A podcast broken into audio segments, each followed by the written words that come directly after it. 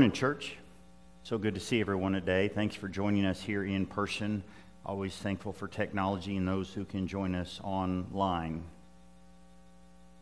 On September 18, 2007, Randy Pausch gave a lecture. Wall Street Journal called it the lecture of a lifetime. Randy, at the time, was an alumnus and a professor at Carnegie Mellon. It was the lecture that made the world stop and pay attention. It became an internet sensation 21 million views. It became a best selling book, 5 million copies in 48 languages. In the lecture, the then 47 year old computer science professor said goodbye to the university. He said goodbye to his students. They interviewed him on several stations. You can um, just Google last lecture with Randy Pausch. All you, all you have to do is put in last lecture. Why is it called the last lecture? Well, there's a lot of universities that have been doing this. They ask a professor if, if this were the last time to address a group of students, what would you say? Why was Randy Pausch's last lecture so significant? Because he had just been diagnosed with pancreatic cancer. And they gave him six months to live. So it was a real life opportunity to say goodbye to the university, to say goodbye to his students. It was a real life opportunity to tell his own children his last words. Before he even started, they gave him a standing ovation. Within one month, it had a million hits on YouTube. You would expect him to talk about dying, but instead he talked about living. He talked about his dream of wanting to play for the Pittsburgh Steelers that obviously never happened. He talked about wanting to go to Disney World with his family. Diane Sawyer on Good Morning America, he told her, We have a finite amount of time. Whether short or long, it doesn't matter. Life is to be lived. He didn't do it for media coverage, he did it for his own children, for his three children. He wanted them to hear his last words. Think about that. If you knew you were going to die, if you knew you had the opportunity to say something to friends, to family, what would your last lecture be? What would your last words be? We begin a new series today called Last Words. The last words of Jesus on the cross. We call them the last words. They're really last statements, the seven statements he made while hanging on the cross. I don't know how famous they are. I don't know how many people know them. I don't know how many Christians know them. I don't know how significant these statements are to the world. I don't know how significant these statements are even to Christians. You can search them, I'm sure you can find them. There are seven statements, 55 words. And I want us to look at these seven statements. We are counting today eight Sundays removed from Easter Sunday. Easter this year is April 17. We are just under eight weeks from Good Friday. And so I want us to look over the next seven Sundays after today at these seven statements. It's ironic, don't you think, that it's called Good Friday. At first glance, there was really nothing good on that day. It was not only the worst day in the life of Jesus, it was the last day in the life of Jesus. Let me remind you of some things that happened on that day. It was a day of betrayal, it was a day of lying tongues and compromised courts, it was a day of brutal beating, of violence, of rejection, of fleeing friends, of loneliness, a day of darkness and thunder and earthquake, a day of human arrogance and folly. It was a day in which God Himself was killed as He submitted Himself to the hands of the humans that He created. Good Friday? I'm not so sure. What about you? Have you ever you ever had a bad day? I'm not, I'm not wanting us to compare any day with Jesus, but have you ever had a bad day? Bad days are commonplace in our world. We say, I'm having a bad day. The last two years, we've had a lot of bad days with the pandemic. So I don't want to compare to what Jesus went through, but many of the things that Jesus experienced on that day are things that we experience every day. And yet, even though it appeared to be a bad day, it was a good Friday.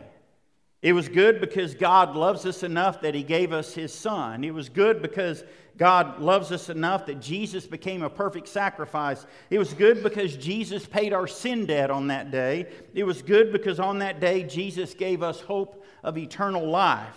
But again, at first glance, boy, it just doesn't look very good. You know, when we have a bad day, we just we would like to wipe it out. We would like for it to go away. But if we wipe out Good Friday in all of its badness, we wipe out all of the good that it brings. Because on that day, Jesus died, and on that day, Jesus spoke.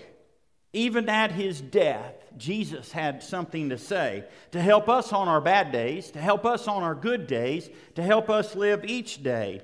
And again, over the next eight weeks, I want you to join me at the cross as we look at the seven statements of Jesus and what can we learn from those seven statements? Is there anything that he said, anything in his last words that might help us when we're experiencing life's tough days?